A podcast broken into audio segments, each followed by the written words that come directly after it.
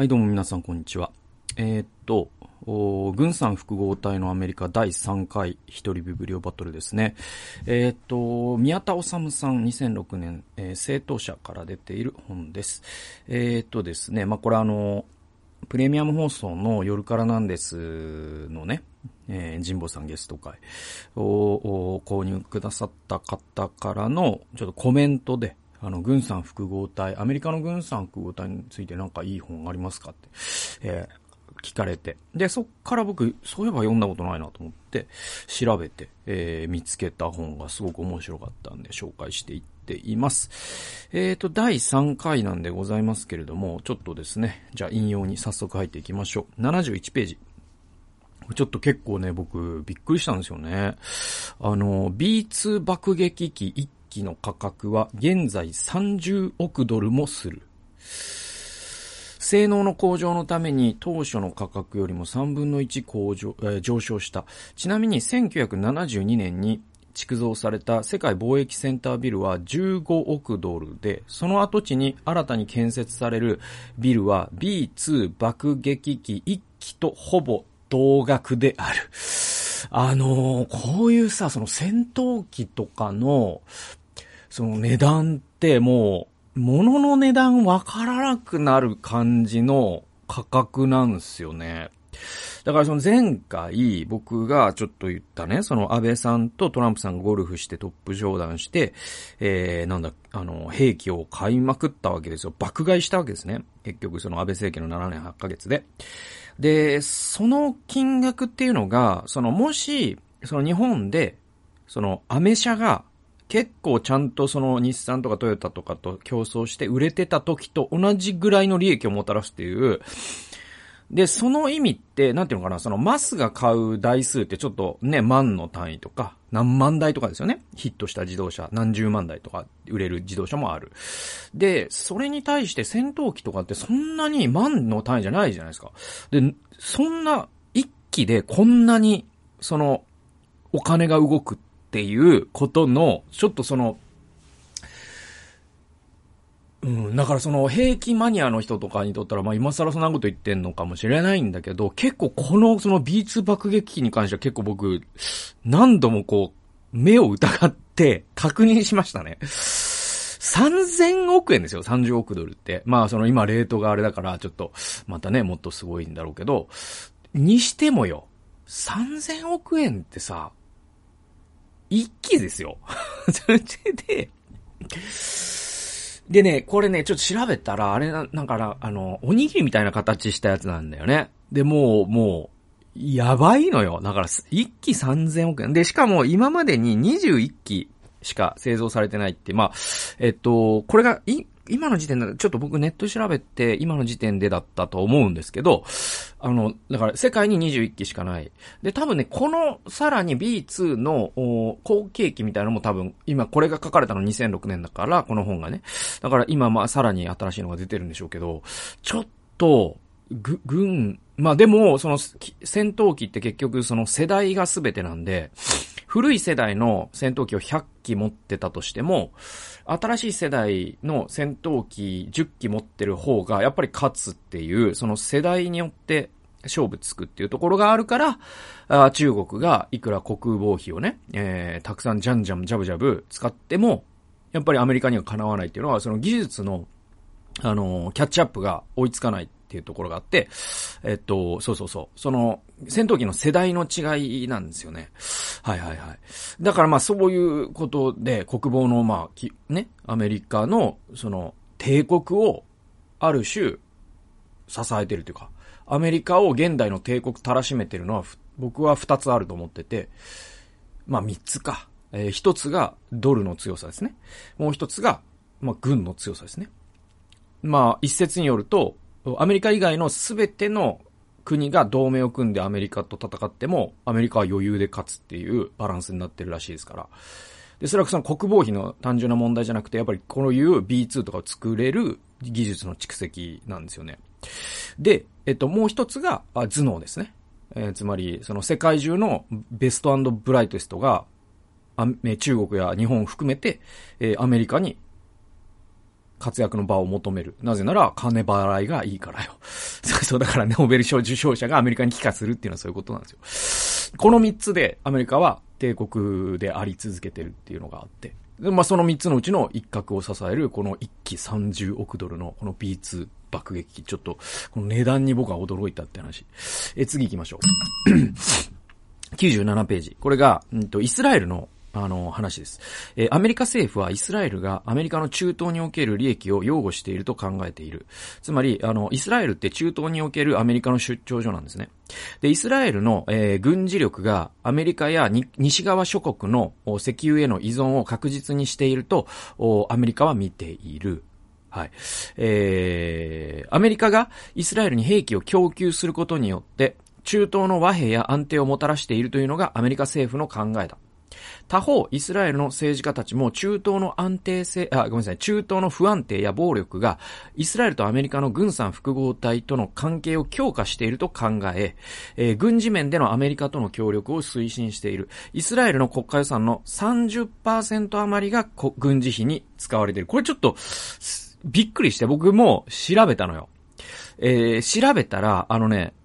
これ30%っていうのは今は事実ではないです。2021年現在、イスラエルの国防費、国家予算に対する国防費の割合、えっとね、5.17%だそうです。えー、でも90年の時点、1990年の時点で15%なんですね。で、75年、1975年の時点が最高で、えー、まあ、ちょ、このちょ、宮田さんのおっしゃる通り、えー、国家予算の30%を国防費に使ってたっていう、う記録があります。で、まあ、5.7%にしてもすごくて、で、まあ、イスラエルって、あの、すごく、その、うんと、経済が調子がいいというか、まあ、その、中東の中でも、ものすごく経済的に成功している国だから、その中の5.1%というのはものすごく重い。えー、そしてイスラエルの軍が、まあ、その世界最強の一角である理由は、やっぱりアメリカとの太いパイプなんですよね。えー、99ページ行きましょう。で、この、そのイスラエルとアメリカの同盟をね、深めたりとか、あしているのに、えー、っと、すごく一役買ってるのがネオコン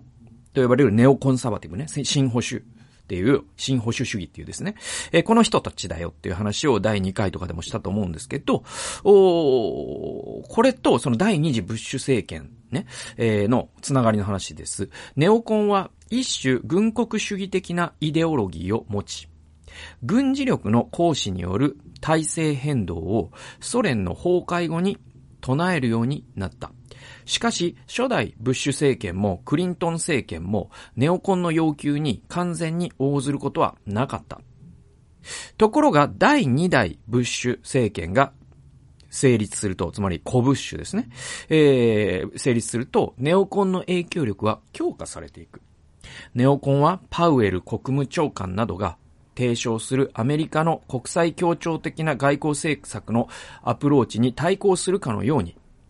アメリカ外交をキリスト教右派やユダヤ人の考えに沿うように宗教的なものに変えていくこととなった。で、ここでそのネオコンとキリスト教右派のつながりっていうのが出てくるんだけど、これが、まあ、あの、この放送を聞いている、やっぱり日本のキリスト教徒はここを本当に冷静に見る必要があると思います。つまり、そのアメリカの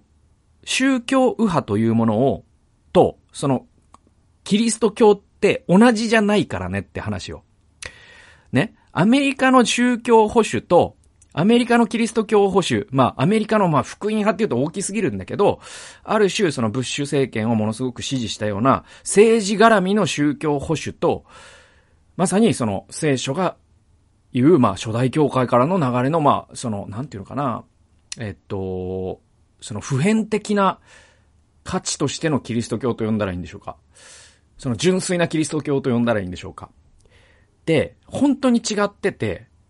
もう、上田晋也さんのこ、ね、あれを借りるコピーライト上田晋也で言うならば、えっと、あと海と加藤愛ぐらい違うんですよ。あの、本当に、マジで違う。だけど、これを、その日本の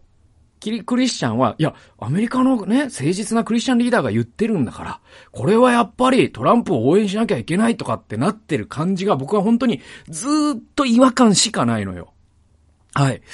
えー、で、そのアメリカの宗教右派のリーダーのすごく代表的な一人がジェリー・ファルウェルという人です。もう一人がビリー・グラハムという人です。で、このシオニストと呼ばれる人とユダヤ系ロビーが福音派と結託した経緯っていうのが107ページから108ページに説明されているので、えー、読んでいきます。まあ、フォルウェルと言われたり、ファルウェルと言われたりするんだけど、この本ではフォルウェルと表記されてます。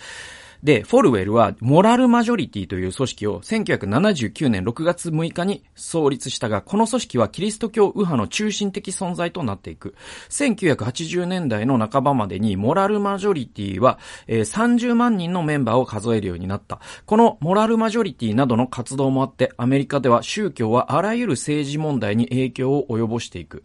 例えば、戦争に対する支持や反対、奴隷制度、市民権、性的問題などががキリスト教右派の関心事となった。フォルウェルは1980年代のための95の論文の中で、えー、その保守的な価値観を非歴している。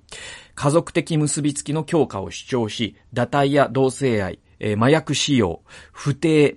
婚前交渉、ポルノグラフィー、えー、ポルノグラフィーに対する反対を、えー、訴えた。えー、自発的礼拝、聖書を読むこと、公共学校における、えー、イースターなどのキリスト教の行事の開催を訴えたが、教会と国家の分離を唱えた。しかし、このフォルウェルの考えの中には、市民権や貧困の改善など、社会正義の問題を含むことはなかった。はい。で、また、フォルウェルはイスラエルへの支持を明確に訴えていくことになる。で、ここで宗教右派とシオニズムが結びつくんですよ。ね。で、えー、支持を明確に訴えていくことになる。え、彼はユダヤ系社会の代表たちとの頻繁な接触を行い、だからユダヤ系ロビーっていうのがね、アメリカの国会にものすごい強い影響を持ってますから。で、ユダヤ人社会に彼の組織が決して反セム主義の立場を取るものではないことを明らかにしようとしてて、これまあちょっと歴史がちょっと、んここではちょっと立ち入ることがちょっとその余裕はないんだけど、まああのね、アメリカのユダヤ社会とキリスト教ってすごい、そんな単純な関係ではなくて、実は入り組んでるのよ。で、キリスト教って、まあ、マルティン・ルターから始まり、反セ、えー、アンティセミティズムというものと、えー、無縁ではない。つまり、マルティン・ルターってユダヤ人を、まあ、迫害する、その、最初のね、言説を言った人なの。うん。マルティン・ルターって、実は、その彼の発言が、後にナチスとかに利用されていって、ホロコーストにも繋がった。まあ、マル、マルティン・ルターがホロコーストをしたって言ってるんじゃないですよ。だけど、マルティン・ルターの中には明らかに、反セム主義、つまり、反ユダヤ主義があったの。うん。これはもう事実として。あの、陰謀論じゃない。本当にある。あの、残ってる。書いたものが。で、その系譜につながるアメリカのキリスト教の中にも、やっぱり、あの、要はそのアングロサクソンが最初にプリマスロックについて、で、ユダヤ系っていうのは後からヨーロッパから逃れてきた人たちだから後発の移民なんですね。で、そういったことも、えー、なんていうのかな、理由になり、えー、アメリカのキリスト教は、やっぱりユダヤ人は異端なんだと、キリスト教的じゃないんだと、迫害してきた歴史があった。だけど、このフォルウェルあたりから完全にひっくり返るんですよ。キリスト教とユダヤ系ロビーが政治的な理由により結託していくんですよ。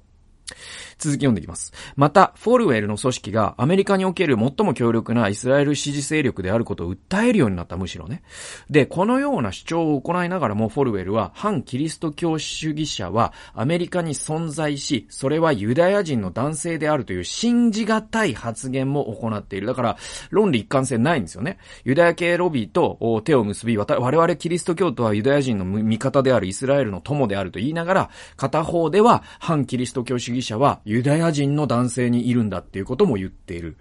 えー、論理一貫性ないんですね。えー、で、フォルウェルなどの影響もあって、1970年代から80年代を通して、キリスト教原理主義者や、えー、福音主義者は、クエーカー教徒、長老協会、監督協会よりも新イスラエルとなった。だからそれまではクエーカーとか長老とか監督協会の方がイスラエルに理解を示してたんだけど、一気にフォルウェルで、その原理主義、まあ、つまりファンダメンタリズミリストとか、えっ、ー、と、福音主義者の方が新イスラエルの旗色を明らかにしていくんです。で、この系譜にトランプのアメリカ大使館をテルアビブからね、エルサレムにね、移動するという、ムーブがあったりするんですよ。この構図見えてないと、まあ、さっきも言ったように、後藤海と加藤愛を間違えて、日本のクリスチャンが、アメリカの福音主義が言ってることこそ福音派なんだって思うのは、僕は本当に鼻じらむ気分がずっとしてます。えー、続き読みますね。1980年に、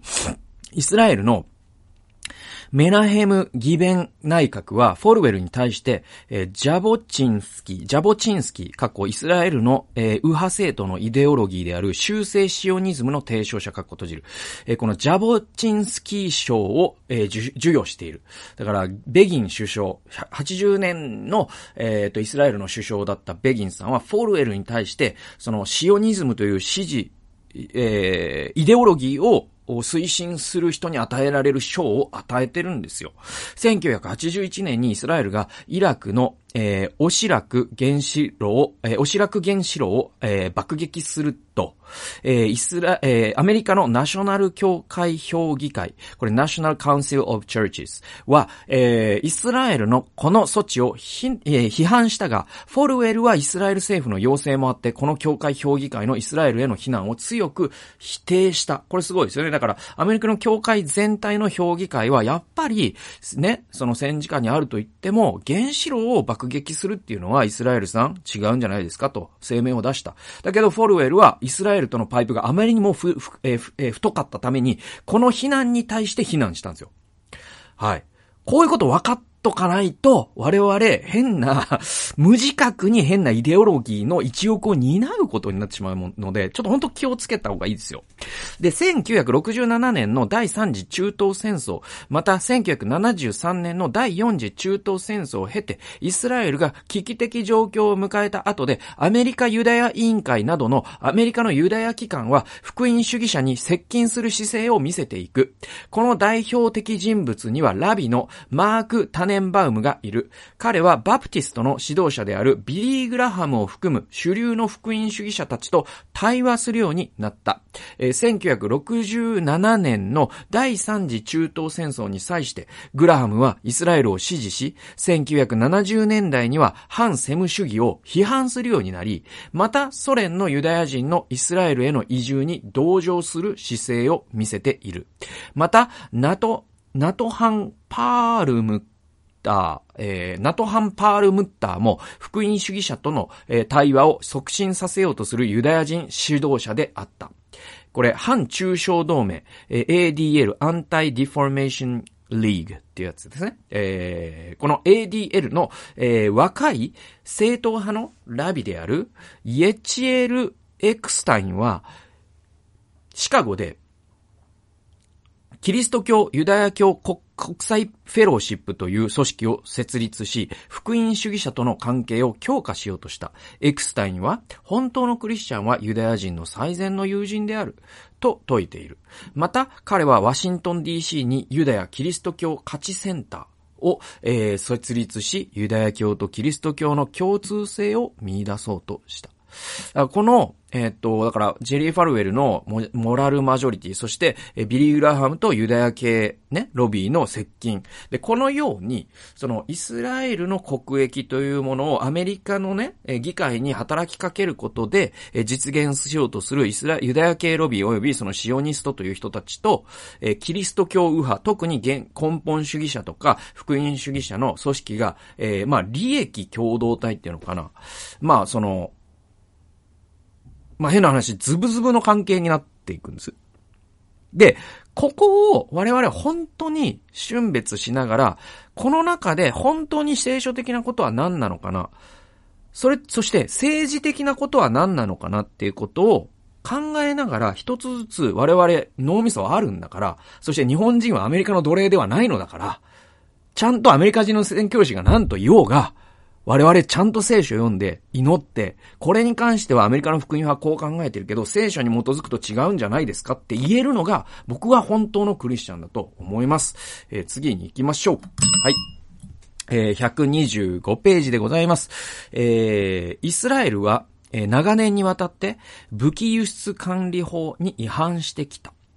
この武器輸出管理法は、アメリカ政府の合意なしにアメリカの軍事技術を外国に移転してはならないというものだ。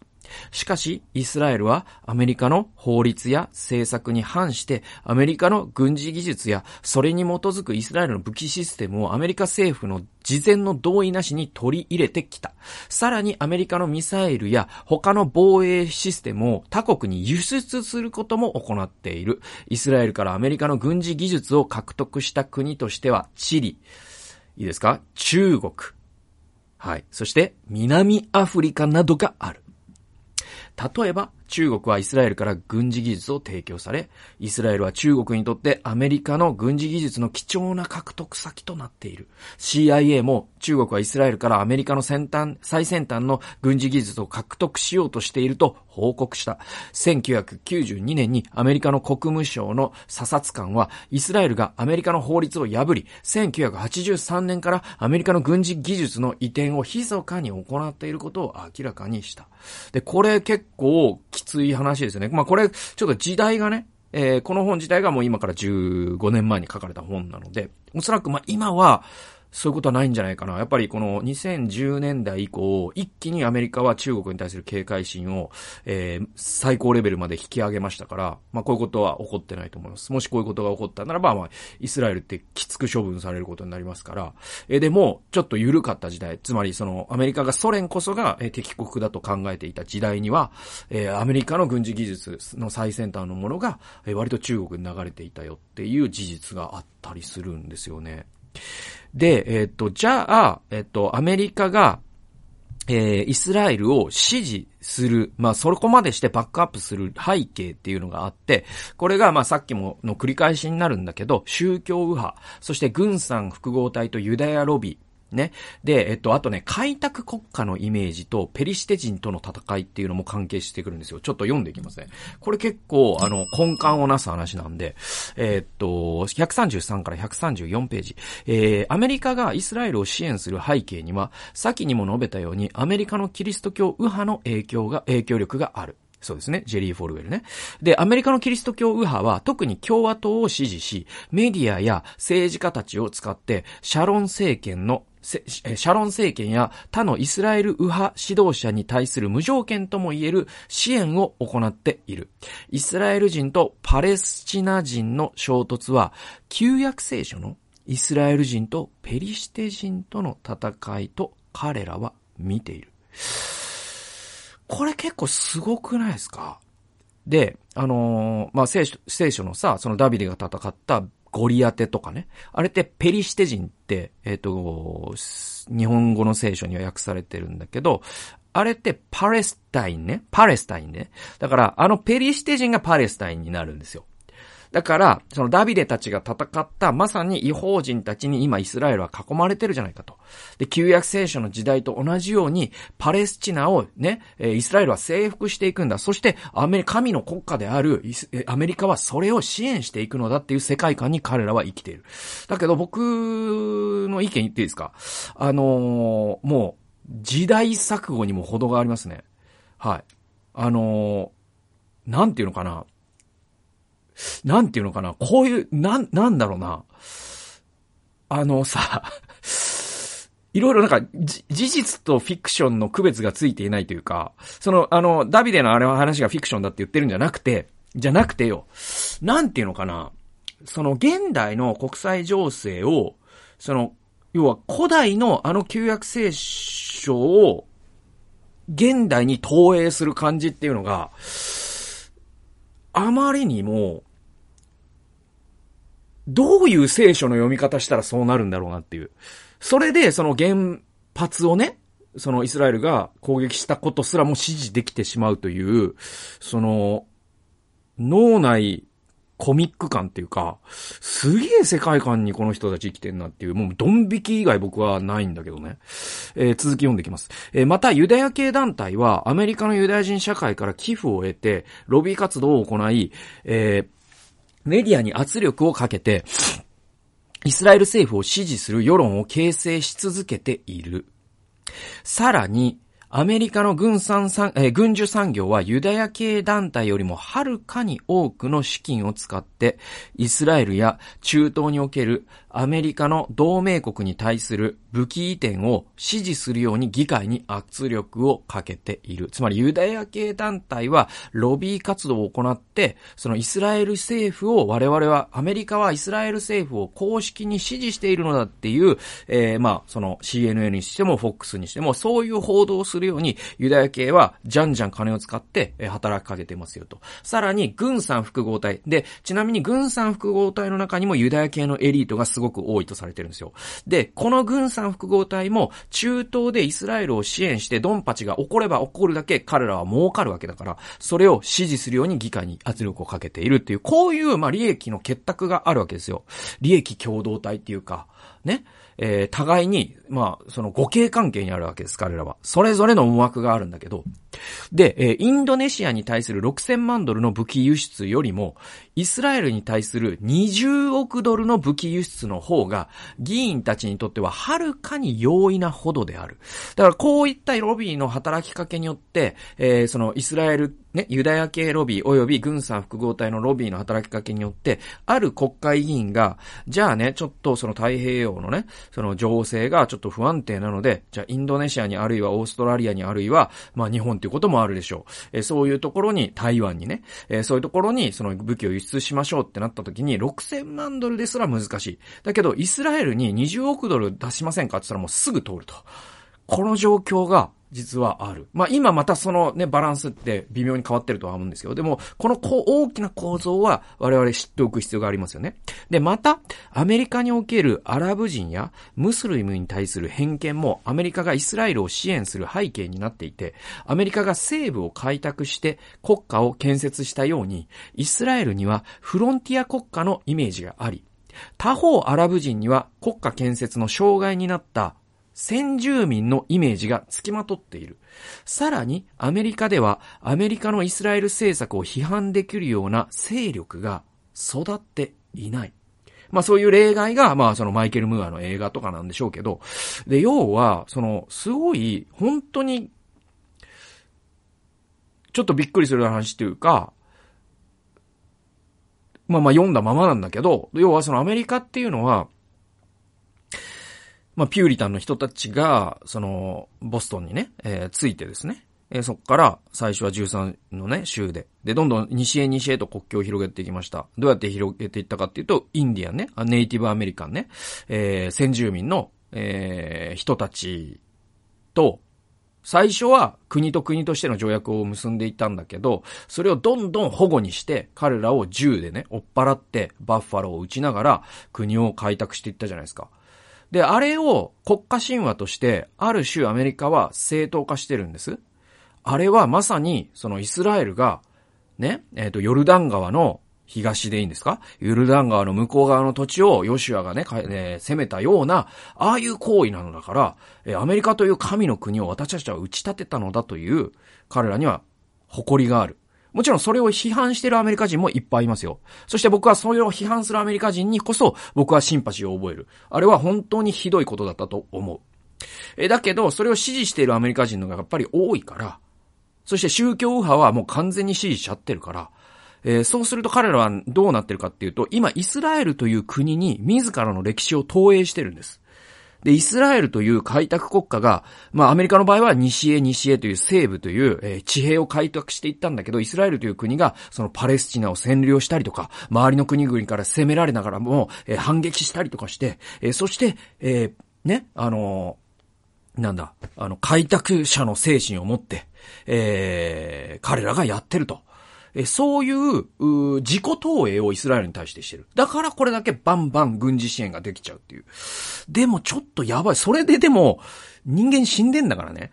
一般人が死んでんだからね、いっぱい。パレスチナとかで。これは本当に人道に戻る話で、僕はそれこそ聖書から非難しないと、僕は健全ではないと思います。何度も言いますけど。えー、続き読みましょう。イスラエルは2006年、えー、な、えー、7月13日にレバノンに侵攻し、ベイルートの国際空港を空爆した。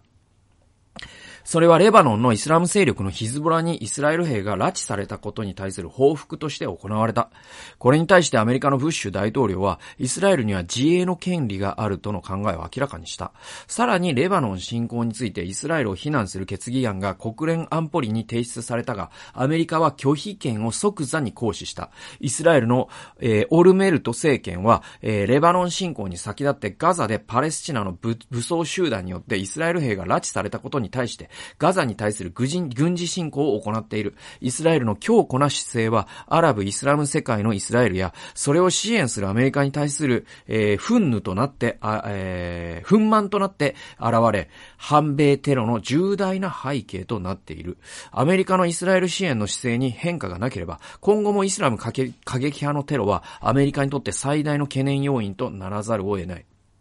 まあ、こういう構図があるんですよね。だから、そのイスラエルって、まあ、とにかく、その、強いんです、軍隊が。で、しかも、その、なんていうかな。その、この報復のバランス見ても、イスラエルの兵士が拉致されたことに対して爆撃で応答するんですね。だなんていうのかな。つねられた、えー、仕返しに内臓をえぐり出すみたいな、ちょっとバランスの取れない仕返しをしてるんですよ。で、もちろんね、イスラエルの国が置かれた状況を考えたら、それによって戦争をね、阻止してるんだよ、我々はっていう、そういう向きもあるでしょ。地政学的には、あるいはその軍事の専門家はそういうかもしれない。だけども、その一方で、まさにイスラエルがそういうふうに、そのアメリカの支援を受けて、ガンガン暴れ回ってるわけ。その、ね、えっと、中東で。で、それによって、抑圧された人たちが全世界でアメリカと連帯する国々にせめてもの報復としてテロを行っているという構図が見えてなければ、なんていうのかな、その、警備を強化するとかっていうのは、ものすごい対症療法的で、おそらくこの憎しみの連鎖を断ち切るという、本当に我々ね、アメリカがちゃんと自分たちがしてきたことの足元を見つめない限りは、こういう連鎖は本当に終わらないんでね。えー、こう、こういう視点から僕らは物事を見ていくっていうのは、日本人だからこそできることだと思うんですよ。もうアメリカ人であったりとかイギリス人とかだともうステークホルダーだからそういうこと言えないじゃないですか。だからこそドイツとかフランスは冷静にあのイラク戦争に避難したわけじゃないですか。で、日本はそれができる立場に僕あると思うのよ。なのに、イギリス以上にアメリカに尻尾振ってる状況っていうのが本当に情けないと思います。ということで、えー、軍産複合体のアメリカ第3回、えー、ここまでにしたいと思います。えー、第4回で終わると思います。ということで、最後まで聞いてくださってありがとうございました。それではまた次回の動画及び音源でお会いしましょう。さよなら。